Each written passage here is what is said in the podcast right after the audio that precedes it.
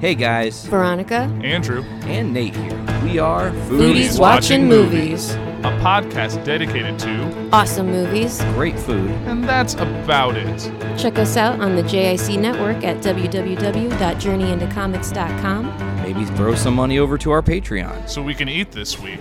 And now your feature presentation. The following, Following. Following Journey into comics. Journey into It's comics. journey into is comic Journey into Comics Journey into Comics. Journey into Comics Network Network. Network. Network. Network. Network. production. production.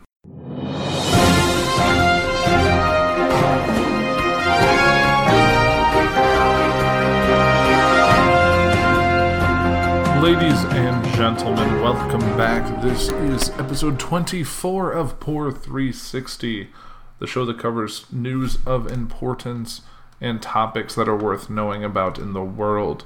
I am your host, as always, Andrew Porter. Thank you for joining me here on this fine Tuesday. And depending on where you are in the world, it might be wet, it might be dry, but you're not here for the weather, are you? Before I jump into what I want to talk about today, uh, I want to spend a few moments uh, talking about a death that we had in the the network family. Uh, a pet, um, Nate uh, and Sarah's uh, cat, unfortunately passed away uh, yesterday. As you're listening to this, um, it was it was a it was a very friendly cat. I really liked whenever I would go see it uh, at their house, and it's had to go. I understand it was an old cat, but still, it doesn't make the loss any less uh, painful. So um, I just want to extend my heartfelt condolences to them and anyone who has uh, seen the cat, experienced the cat more than just uh, hearing it, because it has been featured on podcasts, I believe, in the background that uh, Nate will talk about that, um, the cat meowing in the background. So definitely want to offer my sincerest condolences there. Um, so, and uh, moving on from there, uh, this. If you guys listened to this past episode or the episode before, you know that I've been traveling recently for work. It's been a bit hectic, and it does throw kind of my life in a little bit of a disarray as I'm dealing with uh, traveling, working on a location, being in a different time zone, and all that kind of bottles up. So it's been a little stressful. So I don't you guys bring with me as my episodes have been a little scattered, maybe to say the least. But we are back.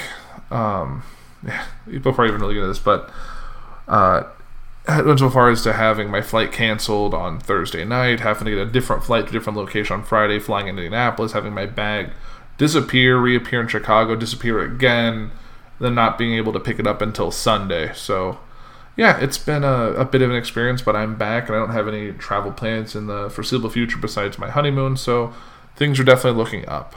But let's get to what you came to the show about, and that is Poor 360. If you listened to last week's episode, you know that last week I talked about the 2020 Democratic candidates for president.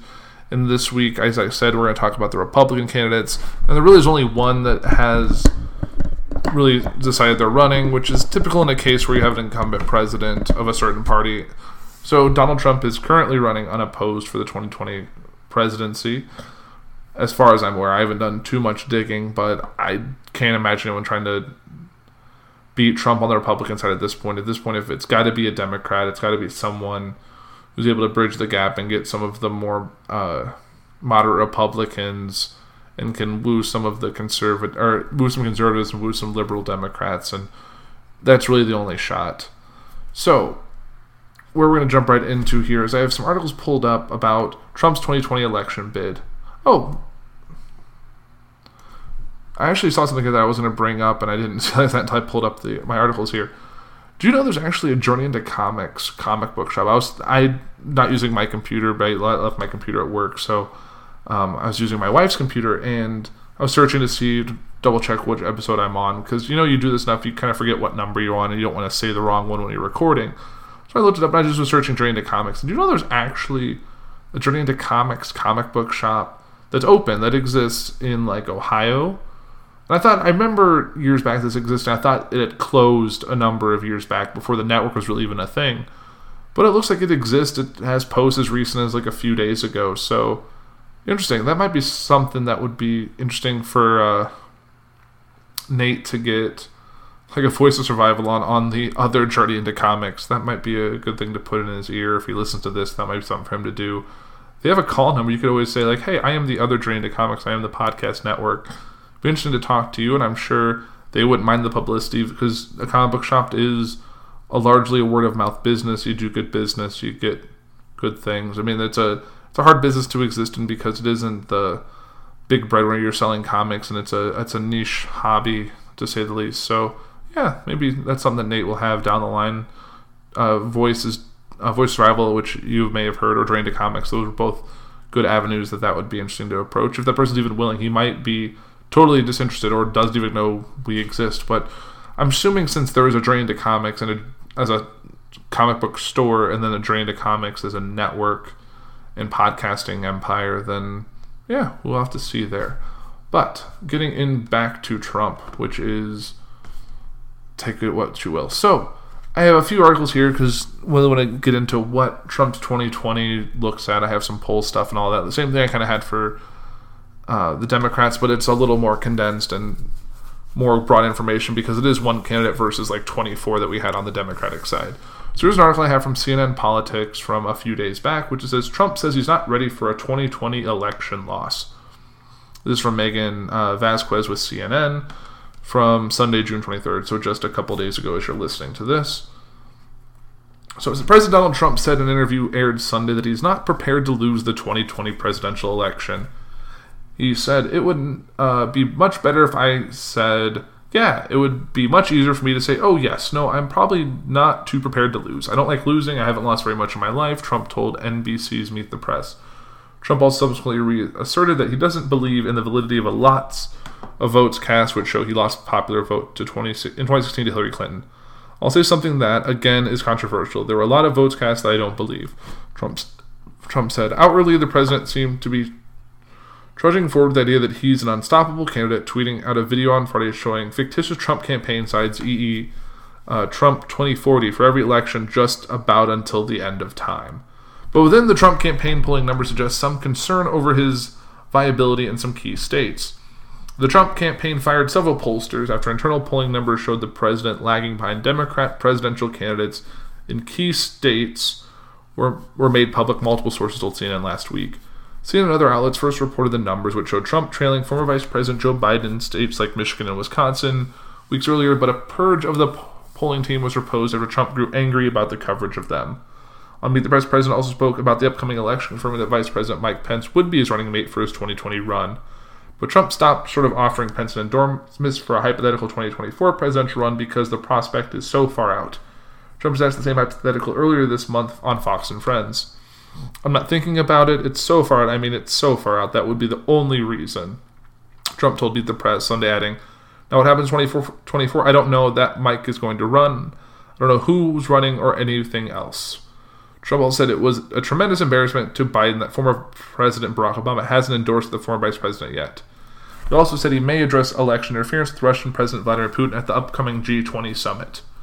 Are you going to tell him not to do it? Meet the press host Chuck Todd asked. Trump responded, I may, if you'd like me to do it, I'll do that. The former, um, the president said he believes uh, House Speaker Nancy Pelosi is not giving in to pressure from within her caucus to initiate impeachment proceedings because she fears doing so would benefit him politically. I feel she feel I think she feels that I will win much easier, Trump said. I mean, I've been told that by many people. Despite argument, arguing impeachment would boost his reelection prospects, the president said he does not like the specter of impeachment hanging over him. I'm not sure that I like having it. Look, I did nothing wrong, Trump said before calling impeachment a very unfair thing. So that's what you have. And like it said in the article, there was uh, leaked polls that show that Biden was beating him in a good chunk of the uh, polling results, which leads me to kind of the poll section. This is from Business Insider. It says Trump's 2020 campaign reportedly cut ties with pollsters after leaks showed Biden leading in key states. So President Donald Trump re-election campaign let go of internal pollsters after leaked results showed the president trailing former Vice President Joe Biden critical states for the 2020 election. NBC News reported the decision, citing someone familiar with Trump's campaign who said the move comes after an internal poll from March was leaked, spreading role that Trump was trailing behind trailing Biden in 11 key states. The report also notes that the data shows Trump's path on the campaign trail is focused on picking up votes in vulnerable states some of where Biden leads the president by double digits. This is the latest development in the worrying polling for Trump, including results reported by the New York Times earlier this month and data obtained by ABC News showing Trump trailing Biden in Pennsylvania, Wisconsin, and Florida. A national Quinnipiac University poll released last week found six of the 24 declared 2020 Democratic presidential candidates would defeat President Donald Trump in a one on one general matchup if the election were held today. Biden's lead over Trump in the poll showed him ahead with margin of 53% to 40% overall, specifically with African American voters 85% to 12%, female voters 60% to 34%, and among Hispanic voters by 58% to 33%. Trump and Biden both took to Iowa last week to woo voters on the campaign trail, where Biden called Trump an existential threat to America and condemned the effects his tariffs have on Iowa's farmers. Trump has taken aim at Biden as the former vice president emerged as a leader in the Democratic field. While addressing reporters on the White House's South Lawn before departing on his own jaunt to Iowa, Trump called Biden a dummy, mentally weak, and 1% Joe, referencing poor past performances in the 1988 and 2008 Democratic primaries. I heard Biden, who is a loser, I mean, look, Joe never got more than 1% except Obama took him off the trash heap, Trump said. And that Biden would be his preferred opponent and that he would, looks different than he used to. He acts different than he used to. He's even slower than he used to be. Trump's campaign declined to comment, however. Sorry, I'm having a little bit of technical difficulty. So we had that. Now we had. I'm gonna get to the Wikipedia at the end. I think that might make the most sense just to kind of run through all that condensed material. So this is the Time article. As you said, remember me saying in the last article that Trump kind of made a spoof Time article that showed like Trump, and it was going like 2016, 2020, 2024, 2028, 2030 uh, two, and all, and so on and so forth. So this is um, the actual cover. This is from Time Magazine. The article says, "My whole life is a bet inside President Trump's gamble on an untested re-election strategy," and it shows him sitting on the Resolute desk in the White House, in the Oval Office, just doing his thing. It's a steamy evening in mid June, and Trump is facing a set of high stakes tests around the world. Tensions rising with Iran, tariffs imposed by India, protesters fighting the streets of Hong Kong. But Trump is confident, ready to joust. He's invited a group of Time journalists for an interview. Blown past the allotted time and settled in for a wide ranging discussion. Along the way, he orders a Diet Coke with ice with the push of a small red button set into a wooden box on the desk, and directs an aide to fetch a copy of a hand delivered birthday letter sent from Kim Jong un. Politics is rarely out of mind for any man who wills his way into the rarefied sanctum, especially no one who calls his campaign manager on many days by 7 a.m., and certainly not now, the day before Trump formally kicks off his 2020 reelection bid. So it doesn't take much prodding for the president, a former casino magnate, to start making book on the sprawling field of Democratic challengers. A progressive will probably win the primary, Trump predicts, running down the competition with evident relish. Joe Biden is not the same Biden, he says, adding later, where's the magic? Kamala Harris, he notes, has not surged. Bernie Sanders is going in the wrong direction. Elizabeth Warren's doing pretty well, he allows, but Pete Buttigieg never had a chance. Why? I just don't feel it, Trump said. Politics is all instinct. Once again, Trump is putting his own instincts at the center of his campaign. The political mercenaries who tried to discipline his impulses in 2016 have been shown the door. The 2020 campaign is unmistakably Trump's show. We all have our meetings, the president says, but I generally do my own thing. Campaign staff have been hired to follow Trump's lead. The president has made it known that when he tweets a new policy or improvises an attack at a rally, everyone had better be ready to follow along. He blows the hole and everyone runs into the breach, says an aide. Gone is the rickety operation that uh, eked out an upset victory over Hillary Clinton. In its place, advisors boast is a state of the art campaign befitting an incumbent president. Trump's campaign is gearing up to spend $1 billion and may well get there. His team has spent more money earlier in the campaign than any re election bid in recent history. Campaign staff sit in slick offices in a glass skinned tower overlooking the Potomac River in Arlington, Virginia. And Trump has won total control of the Republican National Committee, which fought against him for much of 2016. Despite the trappings of convention, however, Trump has, for the most part, thrown out the playbook for incumbency. The last Three two term presidents were lifted in important ways by a bipartisan message. Bill Clinton ran on the 1994 crime bill and tax reform. George W. Bush ran on keeping America safe in the wake of 9 11. Barack Obama reminded voters that Osama bin Laden was dead and General Motors was alive. Trump, who lost the popular vote in 2016, is the only president in the history of Gallup polling never to crack 50% approval, says he's ready to defy that legacy. I think my base is strong. I'm not sure that I have to do that, he tells Time after being asked whether he should reach out to swing voters. The mantra of Trump 2020 is turnout, turnout, turn out, turn out. As a campaign manager, Brad Parscale puts it, people all think you have to change people's minds. You just have to get people to show up that believe in you. He's not wrong, to be totally honest. Insiders know it's a tough path. In 2016, Trump flipped three Democratic bastions Michigan, Pennsylvania, and Wisconsin by a combined 79,646 votes, capitalizing on Hillary Clinton's liabilities and energizing disaffected voters. Trump drew an inside straight, says his 2016 campaign chief executive Steve Bannon. He can't count on the luck in 2020. You have to get every effing deplorable, Bannon says, using his own Clinton inspired term for Trump's ardent supporters.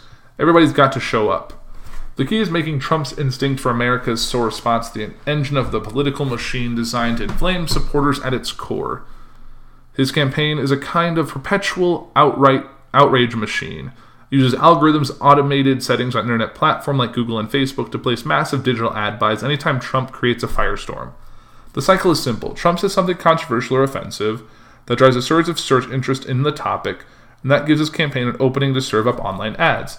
The ads encourage supporters text the campaign, take single question campaign generated polls, and buy Trump hats, yard signs, beer coolers, and witch hunt decals from the campaign online store, all which rakes in voter contact data. Never before has an incumbent president run a campaign this way. It is a strategy built for the new partisan era, says Pre- Princeton University presidential historian Julian Zelizer. Zelizer? Candidates are always done things to turn out their supporters. What has not been tested, at least in modern times, is strategy in which all the rhetoric and all the policy is tailored around the turnout crowd and there's no effort to go beyond it. It brings us to the wager on which the gambler has staked a second term. Trump has already smashed the norms of American politics, remade the Republican Party into his cheering gallery, and taken the national news cycle hostage. Can he win a second term on the basis that he's governed in the first by playing to his base? Nowhere has the machine adapted the president as it has in the Oval Office. Over the course of Time's 57 minute interview, the case for Trump's reelection unspools through a series of set pieces requests made to his assistants. Pressed over his commitment to get the U.S. out of a foreign war, he has a reply We defeated ISIS, he says. Maybe you could ask somebody to bring me those maps, he adds. Speaking to one of his staff, soon enough, an aide brings in three printed sheets showing the Islamic State held territory in Syria shrinking to zero. When asked whether the latest attacks against oil tankers near the Strait of Hormuz which U.S. officials blame on Iran, threaten to draw America towards a new dangerous intervention in the Middle East. He requests favorable data once more. Do me a favor, will you get that information I had yesterday? He says to an aide in the next room. The companies, the countries that benefit from the straits, I want to show you something. Trying to get 60% of their oil there, Japan gets 25%, we get very little. Of course, ISIS continues to launch attacks. We've taken back the caliphate, Trump says. It doesn't mean one of the crazies don't walk into the store all bombed up. It's not impossible to imagine the world economy or the Middle East descending into chaos if Trump fulfills his wish to get out of the region. Even as he downplays Iran's alleged attack as very minor, his, outrage, his outgoing acting Secretary of Defense announced a deployment of 1,000 more U.S. troops to the Gulf to bolster U.S. installations against what the Pentagon calls an escalation of threats from Iran. The core of Trump's pitch to voters, as well as visiting journalists, is that there's been prog- great progress towards the around the world on his watch the collapse of Chinese trade talks, and a mounting tariff fight that the Oxford economics research firm says will shave 0.3% off the GDP in 2020 and potentially cost the economy 62 billion in lost output over the next year. It's not a failure, it's a success, he claims. I give them a lot of credit, but we've helped create China. You look at what happened over the last period of time, and China wants to make a deal, he says. I'm very happy now collecting 25% on 250 billion, which is what we're doing. Few trade experts see Trump gain the upper hand in this tariff battle, but in his telling, multiple countries are looking to make deals with the U.S. thanks to his unconventional approach. He lists some only off the record again, calling for a document that provides rather weak support. Eventually, Trump just cuts the chase. Look, I think I've done so much. Could you bring me the list of things? Please give me four of them. He shouts at the door. I've done more in two and a half years than any president in the history of the country. Three printed pages with 72 bullet points emerge. Economic growth is up and unemployment has stayed at or below 4% for 15 months. He signed tax cuts into law, opened up Alaska's Arctic National Wildlife Refuge to oil drilling, recognized Jerusalem as the capital of Israel, canceled the Clean Power Plan, withdrew from the Iran deal and the Paris Agreement, issued an order to make Space Force the sixth branch of the military. He aggrieved with the reception that he doesn't get credit for what he's done. The Oval Office isn't, a, isn't the natural venue for Trump's brand of politics. Campaigning is where he really feels at home, so Trump has merged the two to an unprecedented degree, filing for re election on the first day of his presidency, naming a 2020 campaign manager just a year into his first term, and banking at least 100 million for the effort so far. In June, an independent government agency found that senior White House advisor Kellyanne Conway has violated a law prohibiting federal employees from engaging in partisan politics by repeatedly slamming Trump's 2020 opponents in media interviews and on Twitter. Let me know when the jail sentence starts, Conway scoffed in May. Even as Trump sat with time, his administration was tossing red meat out the back of the campaign wagon in the form of a pledge to deport millions of illegal aliens in the country. The nerve center of the reelection bid isn't Trump Tower, where campaign mail arrives and Eric and Laura Trump have studios for television hits, or even the Arlington office tower. The node close to Trump's brain is a narrow room with a single window two doors down the hall from the Oval Office where Jared Kushner sits. The president's son in law, a former real estate developer and one time moderate Democrat, began, began pitching in with policy research on trade and taxes back in 2015, then took a behind the scenes leadership role that November after he saw Trump ignite a crowd in Springfield, Illinois. By the end of the campaign, he had emerged as a kind of shadow campaign manager, guiding Trump where possible and reassuring worried Republicans on all fronts. He's playing a similar role this time around as an architect of the campaign and troubleshooter, talking nearly every day with Eric Trump, Republican National Committee Chair Ronna McDaniel, and Parscale. One of Kushner's main projects has been populating the leadership ranks of the Republican Party with Trump loyalists. In February 2018, he and Eric Trump installed as head of the re-election effort Parscale, a lanky 43 year old digital marketing entrepreneur from San Antonio who engineered Trump's targeted online ad blitz in 2016. Parscale has hired about 60 staff and worked with the RNC to create an online fundraising platform known as WinRed to complete with ActBlue, the Democratic digital juggernaut. Drawing on his tech startup's background, Parscale is also developing a smartphone app that attempts to gamify Trump supporters' uh, engagement with the campaign by offering prizes. In exchange for getting friends to share their contacts, hosting Trump events in their home, or knocking on doors, voters get perks like be- better rally seats, photos with the president, signed hats, and other incentives. Parscale, a six foot eight inch former college basketball recruit, sees his role as Trump's facilitator. He's the real campaign manager, the real finance director, the real director of everything, Parscale says. My job is to build a team that's ready to deal with whatever happens. More often than not, the president will go off script, and a campaign official likens Trump's knack for riling voters to an old night fishing trick, shining high power flashlights into the water to draw uh, quarry to the surface. The United States is a pond, the president is like the lights, and the official who requested anonymity to speak candidly, if he's not there, there's no light, fish are deep. I need a really big lure. It's expensive. But the uh, advisor continues when Trump lights things up with an issue like immigration or trade, it becomes easy to draw prospective voters out. A rally in Grand Rapids, Michigan in late March offers a case in point Trump issued an off the cuff threat to close the dam border if Mexico didn't stop two large caravans heading towards the southwest border. The crowd erupted in cheers. Electrified by the response, Trump told aides he wanted to move ahead with the plan to close ports of entry. A series of three tweets were drafted to be released on Trump's Twitter feed the next morning announced that the large section of the border would be closed the following week. As news stories and web searches spiked, the campaign bought digital ads about immigration. Though the president later backed off the threat, he, his campaign kept the momentum going by spending $250,000 over the next nine weeks pushing out ads on Facebook and paying for clicks on Google search. The content we produce, the advertising we platform, there's never been anything like this in politics, Parscale says. We have our own television show in a way. Using such techniques, Parscale has built a list of 35 million voter contacts. The outreach has been churning for more than a year now. When Trump barnstormed Republican strongholds before the midterm elections, official asked attendees to text Wall or Trump to phone numbers plastered on signs and scoreboards inside the arena. Those cell phone numbers and other data collected through RSVPs helped the campaign construct a community level map of energized supporters and prospective volunteers, a cohort they call the Army of Trump. Since 2015, Trump issued rallies for the potent cocktail of tribal resentment and rage. They thrill the president as much as anyone. Talking to Time in the Oval, he boasted of 120,000 people requesting tickets to his official re-election kickoff on June 18th in the Orlando area. This is the size of Madison Square Garden. I think it's slightly larger, he says. It's where the Orlando Magic plays. It's packed. We'll have thousands and thousands of people inside or outside. The familiar slogan has been updated. Make America Great Again has become Keep America Great. But the tone of the show is not. Trump promised in Orlando to build a wall to keep out dangerous aliens and called the Democrats' immigration policies the greatest betrayal of the American middle class and, frankly, American life. The swampy Washington still needs draining, according to the president, even though it's now his bog. The crowd's enthusiasm waned when he talked about his achievements, but it broke out in raucous calls to lock up Hillary Clinton when he mentioned her name. Our radical Democratic opponents are driven by hatred, prejudice, and rage, he said earlier, pointing out House efforts to investigate his 2016 campaign ties to Russia and possible obstruction of justice by the president. They want to destroy you, they just want to destroy our country as we know it. Jim Messina, who ran President Obama's 2012 re-election campaign, says this approach helps Trump dominate the national conversation on issues like immigration that motivate his base. Democratic strategists worry that the Trump campaign will have the chance to spend tens of millions of dollars building a campaign in the field defining his opponent for months, all while the Democrats are mired in a long and brutal primary battle.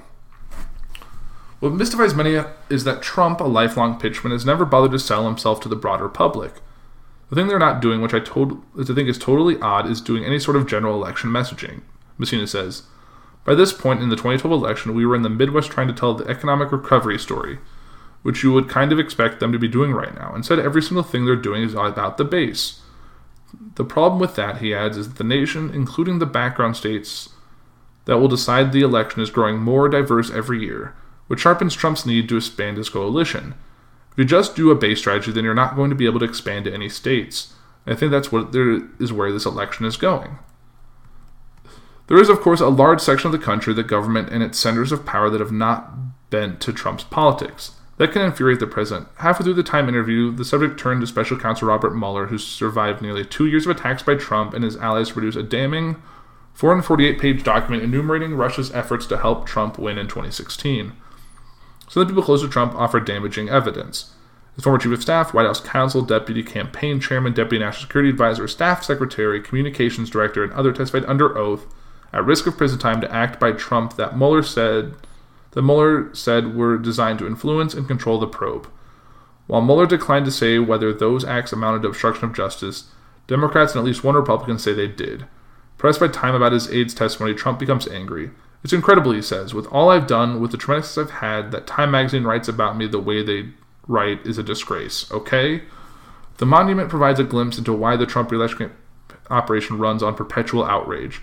The close to him those close to him know a conventional campaign couldn't regulate a man who scorns political and ethical norms and is able to let challenges to his authority pass. He isn't faking his outrage about the media, the Mueller report, his opponents, and that anger, whatever its ultimate source, is politically powerful. Nobody's been treated as unfairly as Donald Trump, the president says. That in turn means that Trump's team may not have much choice in the kind of campaign it runs. A unique challenge Trump campaign will always have is Trump is not tethered to the campaign, says Robbie Mook, who managed Clinton's 2016 presidential bid. He's going to go out and do whatever he does every day, so he's going to have to figure out strategically and tactically how to cope with that. The machine that Kushner and Parscale built is designed to harness the power of Trump's grievance message, which resonates with tens of millions of voters. He's not pivoting, Kushner tells Time. The president is who he is and doesn't pretend to be anything else. But they also recognize they need to do more. The campaign is knocking on doors in African American enclaves in Florida and North Carolina to talk up the landmark prison reform law Trump signed in December 2018. It's also testing out a pitch Latino voters in New Mexico and Nevada on Trump's Chinese tariffs. The number one issue driving Latino voters to like him and support him is his fight against China, a senior campaign official says, and that the campaign is working to figure out why that's an animating issue.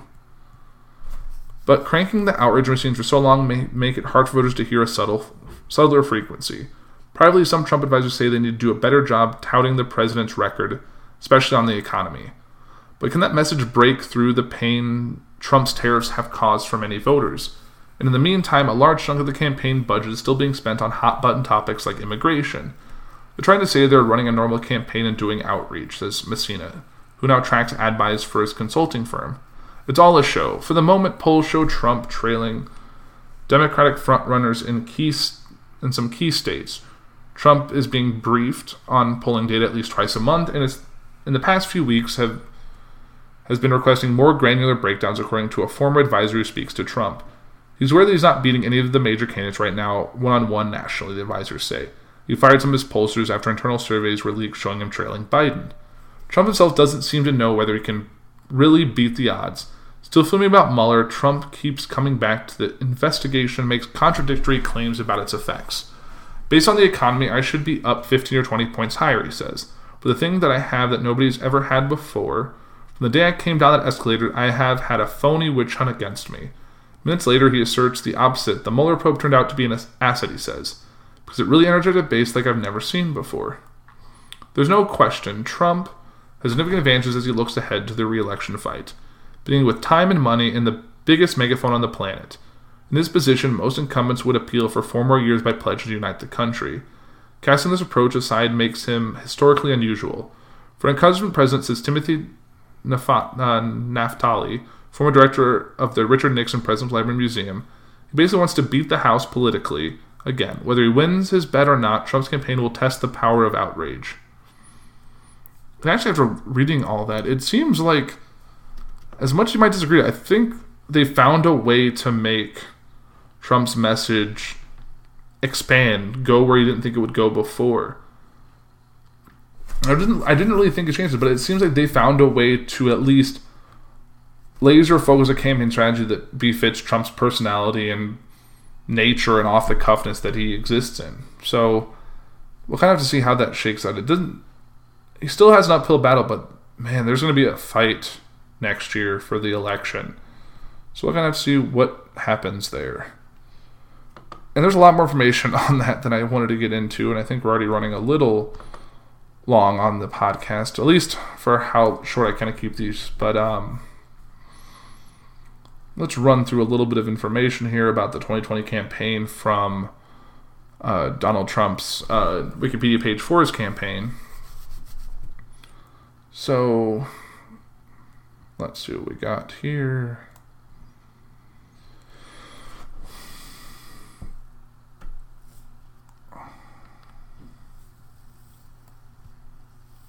Hmm. Yeah, it's pretty straightforward. We he's done his rallies. He's pretty much been campaigning since he elected. That's kind of the gist of it. But we've shown one side. Let's show another. This is an article from Breitbart, which I know what you're thinking. Breitbart is definitely very much Trump's kind of paper next to Fox News. Breitbart um, being kind of an offshoot of uh, Steve Bannon, that whole thing. So Here's an article they say that puts probably a very positive spin on it. I haven't read it yet. I was just kind of searching for another, um, not an opposing view, but something that casts it in a more Trumpian light. So supporters line up 40 hours early for Donald Trump 2020 kickoff rally in Florida, showing a picture of a black man holding a Jewish flag or the flag of Israel, wearing a "Make America Great Again" hat. His shirt says Trump 2020 and it says "Make liberals cry again," which is probably a spoof shirt, but you can never know. So, President Donald Trump's supporters began lining up in Florida on Monday morning ahead of its scheduled campaign launch on Tuesday. Uh, this was Tuesday, June 18th. Local media reporters reported eight Trump supporters began to camp out at 2:30 a.m. on Monday as the first in line at the Amway Center in Orlando, Florida. Florida, sorry. On Twitter, Trump said the rally would be record-setting after the campaign received over 100,000 ticket requests. The arena sits 20,000. Our country is doing great, far beyond what the haters and losers thought possible. It will only get better, Trump wrote. The campaign plans to kick off the event at 10 a.m. with food trucks, live music, and will set up big screens outside the stadium for Trump's speech. Inside and out, the excitement at this Trump rally would be something to remember as President Trump makes history, Campaign Chief Operating Officer Michael Glassner said in a statement to reporters. Oh, I guess that was all it was. Trump also tweeted, Big rally tomorrow night in Orlando, Florida, looking to be setting records. We're building large movie screens outside to take care of everybody. Over 100,000 requests. Our country's doing great, far beyond what the haters and losers thought possible, and will only get better. One thing that still kind of baffles me, uh, to kind of think about um, Donald Trump and his kind of his personality as president, is that he's never really grabbed onto the POTUS Twitter handle. I think he's used it maybe like a dozen times since he took office he much prefers to keep his regular Twitter handle, the at real Donald Trump. I think either Donald Trump or Donald J. Trump. I'm not sure what he actually does, but it's kind of interesting that he doesn't actually. He seems yeah, he's a very unconventional candidate, and so a lot of people discounted him in the 2016 election. But we've seen through what has happened, obviously, with the 2016 election, and as he's kind of fluctuated the polls and with his campaign and all that since then, that he's very much a viable candidate. There's not like oh, Trump's definitely going to lose in 2020. It's he might lose. It's still anyone's game. It really need to, if they even want to have a good challenger against him, there needs to be a unified Democratic front. The only reason Trump got as far as he did in 2016 was because there was like 20 Republican candidates, and they all sounded the same next to Trump, and that's the only reason Trump kept standing out and kept winning, and that's how he got to where he was. We have so many Democratic candidates. I think we're in the similar boat. We're going to end up infighting on the Democratic side until two people stand at the top, and if that's Biden, if that's Bernie, if that's Warren, if that's Buttigieg, if that's Kamala Harris, we don't really know how that's going to shake out. We just have to be prepared to once this happens, we need to become unified. We saw that after Bernie Sanders lost the Democratic primary to Hillary Clinton, that his supporters some ran to Trump because they didn't want Hillary Clinton. They were so against her that they would rather have Trump than her. So we got to be united if we want to see the outcome we want in the election. I'm not saying you have to vote Democrat. You're fully entitled to vote for whoever you think. If you want to vote, if you're a Republican and you support Trump, vote for him. I'm not saying you shouldn't. But you have to be 100% against the person you're voting for. You shouldn't vote for a person just because they're the opposite of what you want. There's the whole point I've been seeing a lot of is anybody but Trump at that point doesn't make a lot of sense to me. You have to be happy with the person you're voting for. If you're only voting for the Democratic candidate just so they'll that Trump will lose, it's not going to be happy with the next four years of that choice you made. At least if you if Trump gets reelected, you at least have that outrage that the candidate I won didn't win, and he still didn't win in the general. Like you're still, but you have to stand behind that choice. Yes, I know a lot of people are saying you should support whoever the your party's candidate is. Which there there is there is benefit that you can see a agenda that's more in line with what you want, but you have no idea what that candidate could do. People make campaign promises all the time and then change them once they're elected. It's how a lot of politicians exist. So it's just something to keep in mind as we move closer and closer to this 2020 election. We still have many months before we'll see a firm Democratic frontrunner. We still have all the debates coming up. We still have the primaries to deal with well before the general. We're still over a year and well, a year and a half before the general election. And who's to say what we're going to be doing with that? We could be in the middle of a war. And we don't usually get rid of a wartime president. That's just a fact that we've dealt with for decades. So just keep that in mind as the election gets closer. Don't get bogged down by the stupid partisan politics of it all. Just find a candidate, support them, and if you want to support them through the general, even if they don't make it through the primary, that's on you. But stand by your convictions. Don't bend to the will of everyone around you. Peer pressure is not okay. But I think that'll do it for Poor 360 for this week. Stuff has been quite an episode, and I'm looking forward to bringing you another episode of a topic that you'll find out about shortly for episode 25, a milestone episode. I've hit episodes I know normally if I would have kept up with the poor report, the poor report that I started way back when, I'd be approaching episode 100. I understand that's a milestone that will be hard for me to achieve now that I've I'm on kind of the third iteration of my show. It's evolved a lot, and I think yes, I could have evolved and kept the name, but I think I had to try these different things out to try and find a balance, to try and bring something, not to try and be something that I'm not, and that's what I've had to bring. And when I get to that milestone of 100 episodes, it'll be something special. And it'll be something I'm looking forward to, whether it takes me 75 more weeks, whether it takes me 150 weeks, whether it takes me five years. I will get to that point and it'll be great. And if I never get there, that's fine too. Podcasting isn't for everyone, and people get on and get off very often in this world. So, just do your best, whether it comes to whatever you're looking forward to in life, whether it's politics, whatever you want to do, give it your all and just hope for the best. And that is Poor 360 for this week. You guys have a great week.